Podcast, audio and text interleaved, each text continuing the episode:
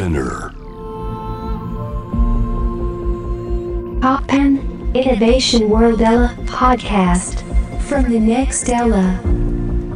小橋健二がナビゲートしています突破イノベーションワールドエラー。ここからは様々なジャンルのイノベーターをお迎えするトークセッション From the Next Era。対話の中からイノベーションの種を導き出します。今回お迎えしているのは、いやーもう本当にもう僕自身がいろいろもう人生かけて聞きたいぐらいの、えー素晴らしい方です。えー、毛利守さんです。よろしくお願いします。こんばんは。よろしくお願いします。よろしくお願いします。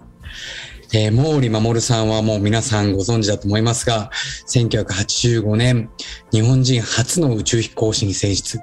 僕があの1979年に生まれたので、本当にあの、6歳ぐらいの時、このぐらいの時に僕はあの子供の時に宇宙飛行士になりたいと思ってた。まさにその時に日本人初の宇宙飛行士に選出された。そして1992年、スペースシャトルエンデバーに日本人科学者として初めて登場。2000年にも同じくエンデバーに乗り込み、宇宙でのミッションに参加。2001年からお台場の日本科学未来館の館長を20年務められました。いや、今回、毛利さんとの対談でお聞きしたかったことがあります。それがですね、あの、本にもなっています。宇宙から学ぶユリマソロジーのおすすめ。このユニバソロジーという言葉、まあ、あの、聞き慣れない方もいらっしゃると思うんですけども、僕はこのユニバソロジーっていうのが、本当にこれからを生きる人たちに、ものすごく大切な本質なんじゃないかなと。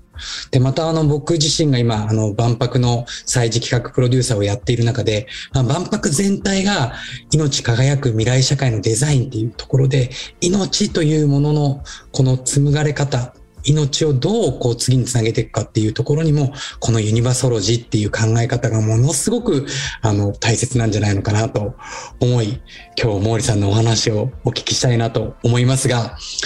このユニバソロジーとは、毛利さんが生み出された言葉だそうですけども、この言葉のどんなルーツから生まれた言葉なんでしょうか？小橋さんが、あの、このユニバーサロジーという言葉にあ注目されたっていうのは、驚きですね。ありがとうございます。いえ、え私はもともと何気なくはい自分が宇宙に行って、まあ日本人として宇宙から見た時にね、えーまあ宇宙飛行士は宇宙に行った後、まあ、いろんなスピーチをしないといけないんですね。社会の方々に訴えるために。まあ NASA では特に、まああの、予算の獲得ということで、すごく宇宙飛行士がいろんなところに行かされるんですけども、その時にスピーチをしますので、スピーチは魅力的なもんじゃないといけないよというために、スピーチライター、NASA は専門のスピーチの原稿を書ける人を用意してるんですね。はいまあ、そのために、あの、一緒に NASA のスピーチライターと話をして、どういうことを話すよ、実際に宇宙に行った、どういう感じを話したらいいだろうか、とで、それまではあの、日本人は NASA に誰もいませんでしたから、宇宙飛行士としては。で、その時に、私のスピーチライターは、まあ、ジュン・ラーセンという人だったんですけど、まあ、文学博士で、非常に、あの、舞台俳優までした面白い方だったんですけども、で、話をしていくうちに、守る、お前はなんか、今までいろんな宇宙飛行士飛んだけど、原稿作ったけど、いわゆる NASA の宇宙飛行士と全然違う見方をしてるねっていうことで、私はまあ、あの、自然と、えーまあ日本人として宇宙というのがこう、こんなにすごいのかとか、それで打ち上げの時の様子とか、何気なく話してたんですけども、ね彼女が違うねということをうん注目されたんですね。うん何が違うの？というと、例えば、えー NASA の宇宙飛行士はこう宇宙に行って、まあ、地球とか他の天体を見た時にね、すべて宇宙というのは調和されている。いわゆる、そうですよね。あの、神様が全てを作ってうんという発想にあるものですから、調和という言葉うんをよく使うようなんですけどね。はい。私はむしろ、なんかあの、混沌としてる ような感じがしたんですね。はいはい。それは、例えば、えー北極、南極に近づくと、オーロラが見えるんですが、うんあの、オーロラというのは、なんか曖昧もことした、ちょうどあの霧のような、あの、カーテンがうん。南極北極の上に上空にあるんですね。その中を突きって、スペースシャトルは、えー通過するときに、なんか、こう、もやっとしたものと、一方、いろんな星は光ってるんですけども、いろんな色で光ってますけども、宇宙に。なんか、かぐわしい匂いとともに、うん。曖昧もことした雅楽が聞こえてきて、と同時に、なんか、バッハのね、はい。えーそれこそ、あの、非常に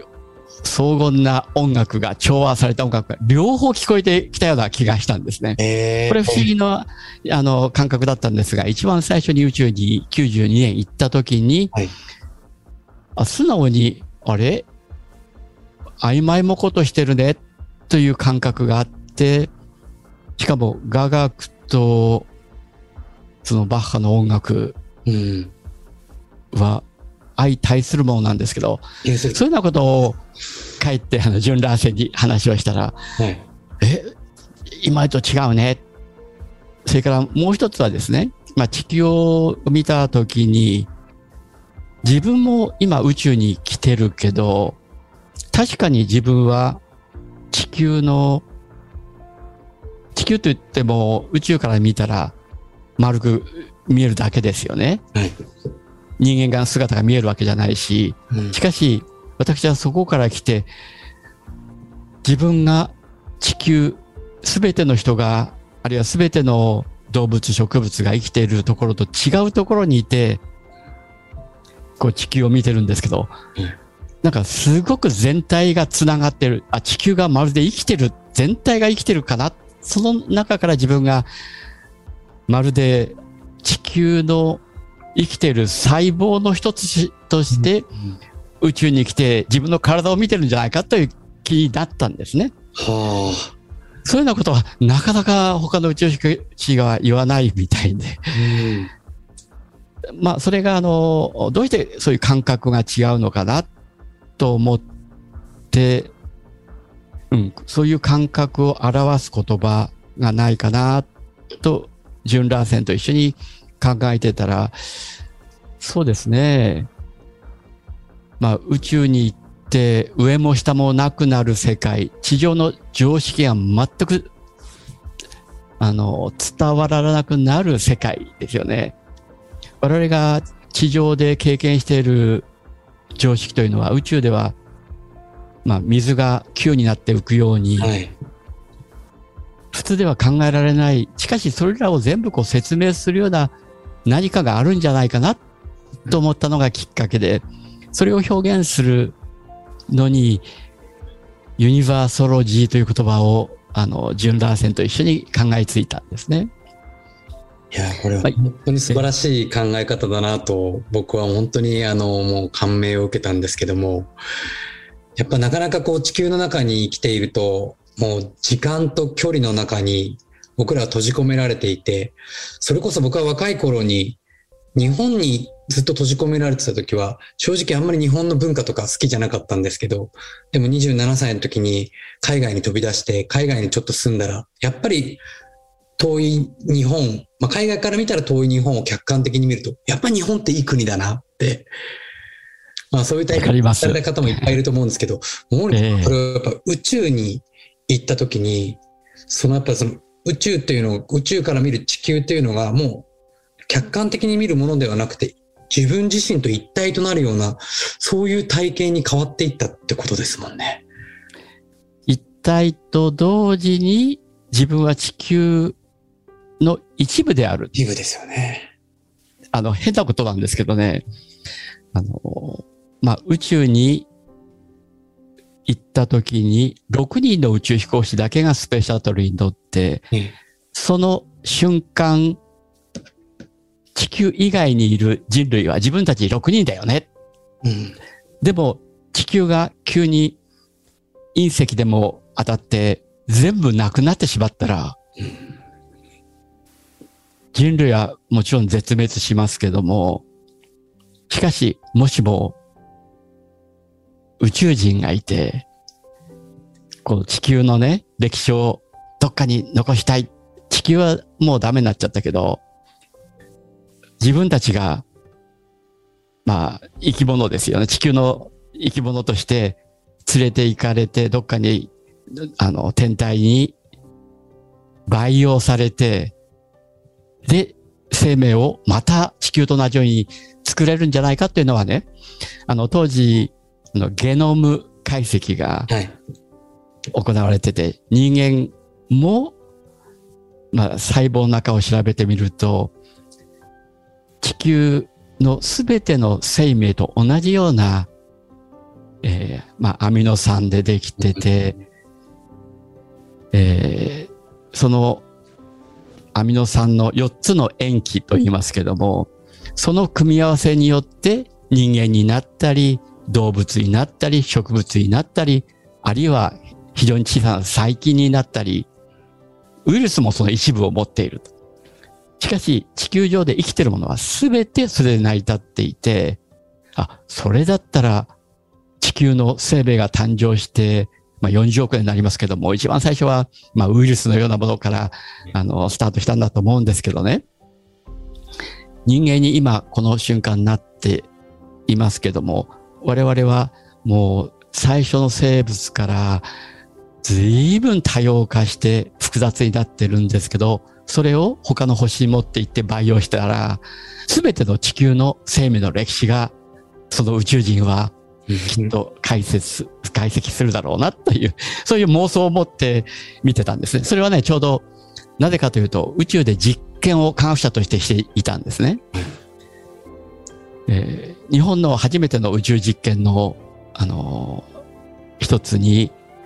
まあ、ヒトハイブリドーマとか、猿の腎臓細胞とか、うんそういう生き物の細胞を宇宙に持っていって、無重力空間で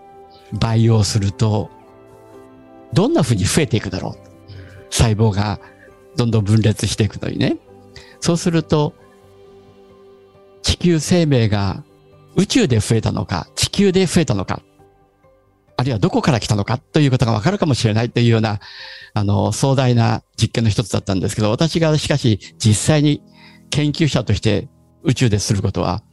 毎日毎日その猿の腎臓細胞ですね、生きのいい、えー腎臓細胞を顕微鏡で見て、写真を撮っては地上に送るという作業、単純な作業だったんですね。で、それに毎日2時間半ほど顕微鏡でずっと見てて、写真撮ってばっかりいたもんですから、なんか何のために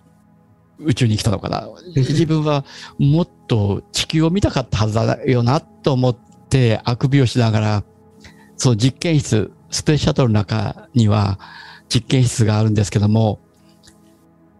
窓が一つしかないんですね。うん。その窓の直径が40センチぐらいで、で、あくびをしながら、ふわーっと、あー疲れたな、と思って、その窓を見たら、あれ？自分が今、見ている猿の腎臓細胞と同じ模様が地球の表面にあるじゃないか。とえ思って、驚いて窓の方に近寄って、こう見たら、あ、本当にそうなんですね。あの、細胞の様子と地球の表面、ちょうどその時には、オーストラリアのあの砂漠が映っていたんですけど、でも、猿の細胞は本当に1ミクロンとかね、ちじゃない、ーうん。100分の1ミリメートルぐらいなんですけど、えー、スペースシャトルの窓から見えるそのオーストラリアの景色っていうのは数百キロなんですね。はい。それがなんか同じような模様に見えたっていうのは、その瞬間ね、あれ、すべてのものが繋がってるなという感覚を持って、あの、目から鱗が落ちたように、あ、何のことはない。ぜ全部いろんな違ってるように見えてるけど、実は繋がってるんだなということで、地球全体を見たときに、まあ、いろんな生き物がいますけども、あ自分も地球の代表、ほんの一部だな、ということを感じたんですね。そのやっぱりこの一つ一つのこの細胞が、まあ、新たな環境の中でやっぱりこう、まあ生きようと、適応しようと。やっぱそういう、今のお話はまあ毛利さんが宇宙という特別な空間の中ですけども、まあ長いこの地球の時間軸、人類の時間軸の中で言ったら、それがあらゆる環境、あらゆる国々だったり、あらゆる本当にまあ気候のこう変動も含めて、そういう中で、やっぱりこう自分の細胞を変えながら、そしてチャレンジしながら、こう命が紡がれているっていうことですよね。その通りですね。あのーまあ、ご存知だと思うんですけども、地球に生命が誕生したのが40億年ぐらい前ですけども、その頃は海に全て覆われてたんですね。うん。一番最初は火の玉、46億年前は。しかし、それが数億年経って冷えて、すべて水の中、海に覆われて、しかしその中にアミノ酸とか、いろんな有機物質が溶けて、その中で、自分で自分を複製できる、そういうものが、有機物が生まれた。それが最初の、えーまあ生物という、あの、言われてますけども、それがひょっとしてウイルスだったかもしれませんね。で、そういう中で、環境に適した生命がどんどんどんどん増えていくと。で、その後、海ばっかりじゃなくて火山活動で、えー陸地ができてきた。そうすると、陸地の方が生き延びやすいっていう生命も出て多様化して生きていくと。で、その時に、新しい環境に行く生命は、ほとんどが死に絶えてしまいますね。新しい環境に適応できませんので。はい。しかし、そこになんとかうまく適応できて、そちらの方が住みいいという生物も出てくるわけですよね。ねそうするとそういう生物がわっと出ていて、エネルギー的にも、あの、新しい環境の方がいいと。で、反映していく。反映していくと、今度はたくさん増えますよね。しかし、環境というのはそう長くあるわけではなくて、また、えー急に気温が変わったり、あるいは酸素濃度が変わったりして、しかしその新しい環境に変わった時に、やはりその環境に生き延びられていくと。うん。ですから私は、あの、環境というのは常に変化しますけども、それに、えー挑戦して生き延びて反映して、しかしその環境もまた変わるので、さらに挑戦していく。いつもいつも挑戦して、えー反映させ、挑戦して反映させていくという螺旋状に今までの生命がつながってきて、今、まあ人間のような複雑な生物もいますけども、依然としてウイルスのような、あの、元々の生命を作ったものもあるわけですね。で、皆さん、あの、コロナで本当にここ3年ぐらい、世界中の人が悩まされてますけども、まあこれは当たり前の、あの、コロナのウイルスというのは、ずっと人間よりもずっと昔からいるんですけどね。うん。人間の方が今一生懸命必死になってワクチンを作ったりえして頑張ってるんですけど、逆に皆さん、ウイルスの立場に立って見てみると、ウイルスも必死に自分を反映させようとして人間の細胞の中に入っていき、で、なおかつワクチンが来た時に、それにも耐えられるような新しい突然変異で新しいウイルスができて、ホワイトさんね、人間の体の中にね、はい。もうもともとすごいたくさんのウイルスがあるってことご存知ですか？聞いたことあります。ええ。一人一人の細胞はだいたいまあ30兆、40兆ぐらいの細胞から成り立ってるんですけど、その10倍ぐらいのさらにあの数の細菌、小さな生き物ですね。がいるんですよね。例えば一番有名なのが腸内細菌とかあって、はい私たち、あの、何か食べたいなと思うときに、頭の中で食べたいと思ってる、決める、今日の食べるものは、思ってるかもしれないんですけど、実は腸内細菌が自分の、あの、えー増やすために、あこういう栄養素があった方がいいというので、ひょっとして彼らが決めてるかもしれないんですね。そう。まあ、これはまあ冗談ですけど。しかし、さらに、その腸内細菌の中、あるいは人間の細胞の中に、ウイルスがうんさらにその何倍もあるんですよね。はい。ですから人間の体、自分の意志と思ってるかもしれませんけども、実は全てこう小さいウイルスや細菌も一緒に住んでいる一つの宇宙みたいものなんで、うん。まあ、そういう意味で、あのー最終的にはコロナウイルスを絶滅するということは不可能だと思うんですね。彼らの方がずっと昔から地球にいますので。いますもんね。えー だから、えー両方うまく生きていきましょう。今も、毎日たくさんの方が、まあ、ウイルス、コロナに苦しめられてますけども、だんだんだんだん人数が増えたと同時に一緒に体の中に取り組んで、うんまあそんなに影響ないよというふうになりつつありますよね。ということで、あの、えー私のこうユニバーソロジーの考え方というのは、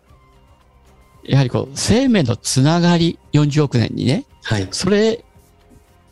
を意識して毎日の生活も送ると、あの、この地球上で生きる意味を気づかせてくれるんじゃないかな。そしてまたあの、簡単なこのウイルス、細菌からこうふうに多様化して、今人間が地球をこう、あの、環境をすごく楽しんでるわけですけども、今、自分のだけで終わるわけじゃなくて、さらに未来にはいろんな生命がまた出てくるかもしれませんけど、そのつながり、持続的なものにうん。自分自身は貢献してるんですよ、というふうに、あの、考え方を変えるとね、なんか自分の生きている意味が分かってくるんじゃないかなというふうに私は感じてますね。いやー本当にあの今をこれからを生きる人に本当にすごく大事なあの気づきだと思うんですけど今の自分の命この一瞬一瞬があるのはねもちろん親からいただいた命もそうですけどご先祖様そしてもっともっと多様な環境を生き抜いてきた細胞一つ一つそれを自分それを引いてみるとすごい中に自分は生かされてるんだなと自然も含めて。やっぱそういう感覚が改めて皆さんの一人一人の気づきになったらすごくいいなと僕もあの森さんのお話を聞いて思いました。まだまだあのお話をお伺いしたいんですけども、ここで一曲、あの、曲を挟ませていただいて、また、その後、森さん、森守さんにお付き合いいただきます。突破イノベーションワールドエラー、小橋健二がナビゲートしています。今回の From the Next Era は、毛利守さんをお迎えしています。後半は毛利さんが今活躍しているステージの扉を開けた突破ストーリーを伺っていきます。その前にですね、まあ冒頭にもお伝えしたんですけど、子供の時から本当宇宙飛行士になりたくて、ちょっとあのひねくれてたんで、あの、人の作ったロケットには乗りたくないと言って、小学校の帰り道に工場によって、あの、ネジとかを集めて自分でロケット作りたいと思ってたぐらい、あの、宇宙飛行士が、になりたくて。いいですね。今、5歳の息子が、うん。今度、あの、宇宙飛行士になりたいって言ってるんですけども、ええ。まあ宇宙飛行士になりたいって子供の時に夢を持ってる人は、まあたくさんいるとして、毛利さんはこう、実際なんで宇宙飛行士になりたいと思った？またそれを、なぜその途切らさずに大人になるまで諦めずにチャレンジできたのか、ちょっとこのあたりはね、あの別に宇宙飛行士だけじゃなくていろんな人生の、あの、チャレンジにヒントがあるんじゃないかなと思って、ちょっと簡単にお聞かせいただけたらと思うんですけども。そうですね。あの、社会の環境状態によるのかな。私が子供の頃はね、うん、初めての、人類初めての宇宙飛行士ガガーリンが出たんですよね。はいはいはい。その時に彼が地球は青かったという言葉が、あの、私にとってすごく印象深かったんですけども、おそらく多くの子供たちがその時に宇宙に憧れたと思いますね。ですから、あの、その時に夢をこう子供の時に持っていたのが、まあ現実になってくるとだんだん薄れていくんですけども、うん私もあの日本では宇宙飛行士にはなれないと思ってましたから別な道に歩んだんですね。科学者として歩んだんですけども、結果として日本で一番最初の宇宙飛行士、国が募集した人は科学者だったんですね。はい。だから非常に自分が、えー科学者になったことが、最終的には子供の時の夢に結びついたんですけども、まあそういう意味では今はね、おそらく YouTuber になりたいという人がたくさんいると思います。サッカーの選手になりたいという人、大谷選手のようになりたいという人、いろんな夢があるんですね。ですからそれが、えー、一つそれだけ持っていれば本当になれるかっていうか、それはありえないですね。確率的に言うと、ありえないんですけど、なんかの表紙に、しかし子供の時に持っている夢というのは残ってますから、あの、意識下に。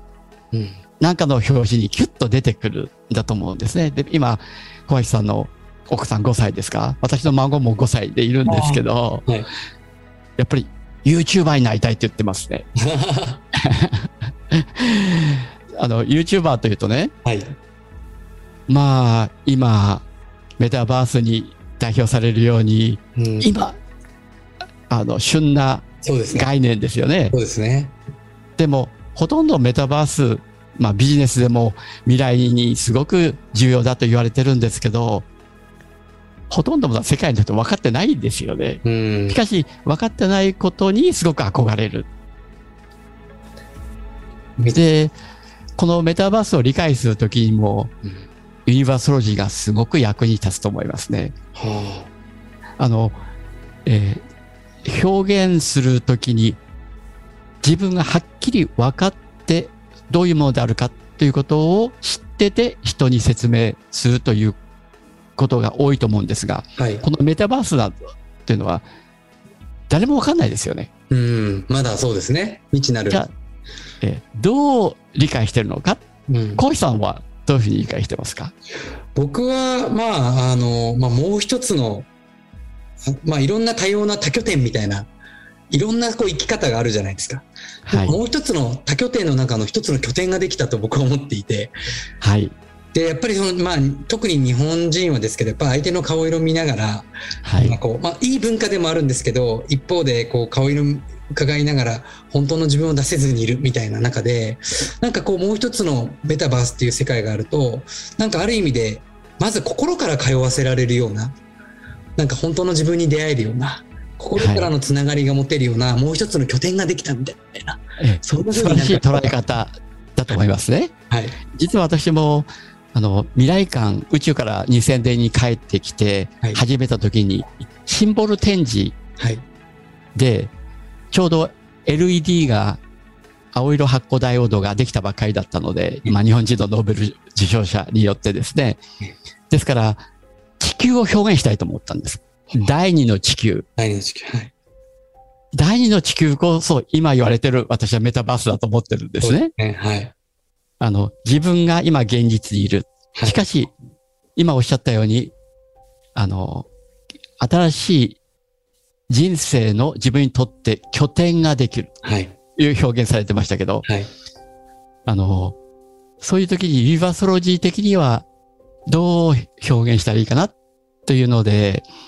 あの、やっぱりそれを説明するのに科学的な切り口とか、いろんな切り口が自分の人生にとっての切り口とか、芸術的な切り口とか、はいいろんなのがあるんですけど、私はあの、このデジタルの世界うん。をパターン化するのが一番わかりやすいかなと思いまして、今実際にメタバースと言われてる人たちにとってみると、子供がすごく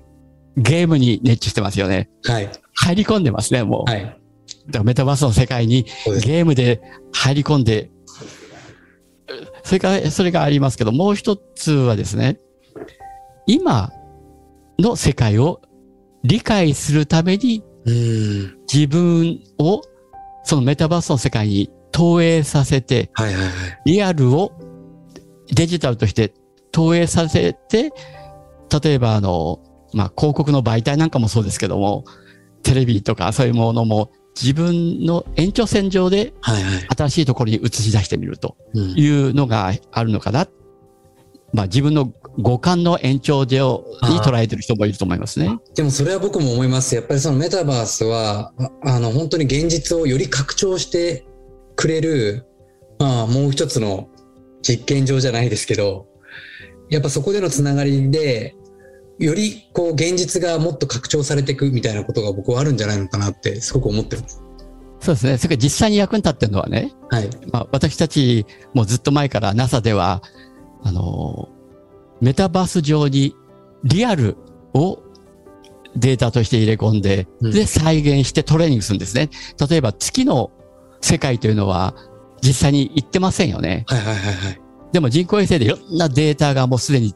月世界はわかりますので、月世界6分の1重力地球に比べて、そういう空間で、あの景色もあって、そこで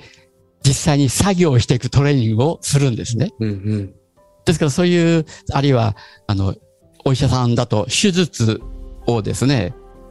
あの、実際にそういうメタバースの世界を使って、あの、えーあの、現実的に手術を行えるような訓練をすると。訓練をそれはもうすごく役に立ってますね。で、これからはですね、おそらく、私があの、未来館で、シンボル展示のジオコスモス、これを20年前に作ったんですが、その本当の目的は何かというと、現実の社会を、そのメタバース上に、まずデータを全部インプットして、できるだけあの細かく詳細に。で、それをスーパーコンピューターで計算して、例えば、今の地球の環境はこうだけど、10年後、20年後にはどんな風になるだろうかということをスーパーコンピューターを使って計算させます。はい。で、その計算結果をですね、では、現実の世界に引き戻して、だから私たちは、こういう生活をしないといけませんよとかね、うん。メタバース上で実際実験したものを現実の世界に戻して、より良い未来を作っていくというのが、実はあの、未来館で、はあの、ジオコスモスというものを作って、研究者が集まって、将来予測して、という目的だったので、今、メタバースに皆さん興味を持たれているので、すごく嬉しいなと思ってますね。ようやく時代が追いついてきたという感じですかね。そうですね。それだけ、あの、科学技術のレベルが高まったんだと思いますね。って考えると今もう子供たちが、あの、まあ、フォートナイトとかゲームで、メタバースの世界で、まあ、世界中の人たちとこう、つながりを持ってることだったり、はい YouTube を見ながら、まあ、多様な、こう、環境、多様な、こう、エンターテインメント、コンテンツを楽しんでる姿っていうのも、まあある意味夢中になれてるっていうことは、ここから新しい未来が、こう、作られていく可能性は十分にありますよね。えメタバースの中に入り込んでますよね。はいで、楽しんでるんです。なおかつ、ネットワーク作ってますから、世界中の5歳の子供でも友達ができてるわけですよね。で、実は、なぜつながりができるのか。うん。まあ、インターネットという新しい道具ができたために、世界中の人たちがつながれるようになったんですね。そうですね。なぜかっていうのは私があの宇宙からこう地球を見てて分かったのは、もう地球には人間がいっぱいなんですよ。うん。今は80億人ですけども、私があの2000年飛んだ時には61億人だったんですね。はいはい。その前わずか8年前に飛んだ時には55億人だったんです。はい。すごい勢いで増えてますよね。そうですね。で、ずっと2000年の時に宇宙から地球を見てて、人数は増えてるけど、これ途中であまりにも急に増えてるので、急に減るなという直感がありまして、私は簡単に100億人いかないんじゃないかな。うん。もちろん隕石が落ちてきたということばっかりじゃなくて、まあ、この、こういうウイルスとかう、んあるいはあの感染症がわーっと増えたりね、戦争が起きたり、そういうことでひょっとして人口が急減するんじゃないか。でも最終的には私たちは繁栄しようと持続的にせ、えー未来へつなげようとしてますので、科学技術、あるいは科学技術ばっかりじゃなくて、すべての政治とかね、まあ宗教とかそうなんですけど、一生懸命社会を反映させようとする結果なんですけど、今あまりにも科学技術が見えるようになってしまったので、まあ地球の限界、うん。それから、まあ、宇宙にはわからないことがあるんですけども、様々な限界を感じて、もちろん地球温暖化もそうですけど、それを乗り越えるには莫大なエネルギーが必要であると。で、そういう時にね、人間っていうのは地球の生物の一種として全く新しい発明、つまりつながるというものを見つけたんじゃないかと思うんですね。今まではね、まあ国が単位でいろんなあの文化を高めてきましたよね。うん。もう国が単位だとこの人類は生き延びられない。はい。はい。だからひょっとして、あのーまあ、世界中にはうん。個人が、もう天才の人がたくさんいますから、今までは国だけで囲ってて、あの、伸びられなかった。うん。でも、そういう人たちがね、自分の情報が世界にあっという間に広がるし、世界中の情報があっという間に自分に来るし、そういう人たちが活動し始めたら、人間の可能性っていうか、せ地球生命としての繁栄がまだまだあるよということで私はつながり、インターネットができて、その世界に、の一つとして可能性を、えー子供たちはメタバースの中で活動してんだと思うんです。それが必ず彼らが大人になった時に反映されていくと思いますね。うんインターネットはある意味で、あの、世界中の人とつながったことによって、まあ本当に自分を信じていい時代。まあ自分を信じてたら世界の誰かが、まあやっぱりつながって評価されてコミュニティもできていく。そしてメタバースは現実はいきなり変えることはできないけども、メタバースの中で、まあそれこそ心や常識が変わっていくと本当に現実世界が変わっていくかもしれない。そんな可能性に秘めてますよね。はい。それは現在ではなくて未来なんですね。未来を変える未来を変えるツールの一つだと思いますね。でもそのためにはね、科学者だけじゃ無理なんですね。うん。もういろんな芸術やら音楽やらいろんな総動員した能力を、あの、と一緒に未来を作っていくということだと思いますので、まさに小橋さんのような方がですね、あの、新しい、えー社会を、未来を作っていかれる、あの、大阪万博の、ぜひ、あの、パビリオンを作ってほしいなと思いますね。いやもう本当にあの、万博はあの主催者だけで作るものではなくて、本当に様々な人たちが、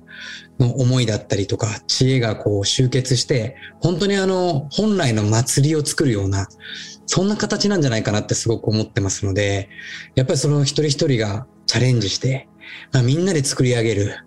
祭りのような万博を作りたいと思いますし、あの、ぜひね、その時にあの、毛利さんのアドバイスもまた改めていただけたら嬉しいなと思ってますので、これを機に、ぜひ、あの、よろしくお願いします。ええ、あの、お祭りはもう科学技術ばっかりじゃなくて、もうすべてですよね。はい。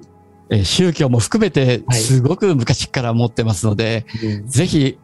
面白いユニークな日本ならではのはいお祭りにしてほしいですね。いやー、本当に頑張ります。もういろんな本当にお話を伺ってきましたけども、最後に、あの、様々な壁を突破してきた、毛利守さんが今活躍しているステージの扉を開いた突破ストーリーを教えてください。そしてその時、毛利さんを支えた、勇気づけた一曲を選曲していただきました。はい。あの、宇宙から帰ってきてね、すぐ未来館の、まあ、科学技術の、えー最先端のものを社会に広めるという館長になったんですけど、はい。それが10年後に、今度は国が潰すと言い始めたんですね。いわゆる事業仕分け。2009年なんですけども、ええ危うく潰されるとこだったんです。はい。それで必死に、あの、それに抵抗して、あの、いろんなことを試みたんですけども、その時に、もう一度宇宙に行った意味をちょっと考えてみたいなと思って、たまたまあの、友達であるジェフ・ミルズという、ああの、えー作曲家が、大好きですよ、僕は。はい。ああ、そうですか。で、彼がですね、あの、守の宇宙に行ったストーリーに合わせて、あの、彼もユニバーソロジーとかそういうのが好きなもんですから、自分が作りたい、曲を作りたいということで、あの、ちょうど事業仕分けの頃、未来館が10年を迎えるときにですね、新しいシンボル展示を作るので、そのシンボル展示には、あの、ジェフ・ミルズがいいと思って、別にあの、お願いしてたんですね。そしたら彼が一緒にお前のストーリーを音楽にしたいということで、で、事業仕分けをなんとか乗り切ったので、はい。で、その時すごく力になったのが彼の音楽で、はなおかつ、あの、Where Light Ends という、あの、アルバムを私のストーリーで作ってくださったんですね。で、ぜひ、その 曲を、あの、私はいつも、あの、勇気づけてもらうのに、それ以来役立ってます。最後に素晴らしいセンスと、もうこの曲楽しみにしてます。本当にためになるお話いろいろありがとうございました。from the next era 今回は毛利守さんをお迎えしました。ありがとうございました。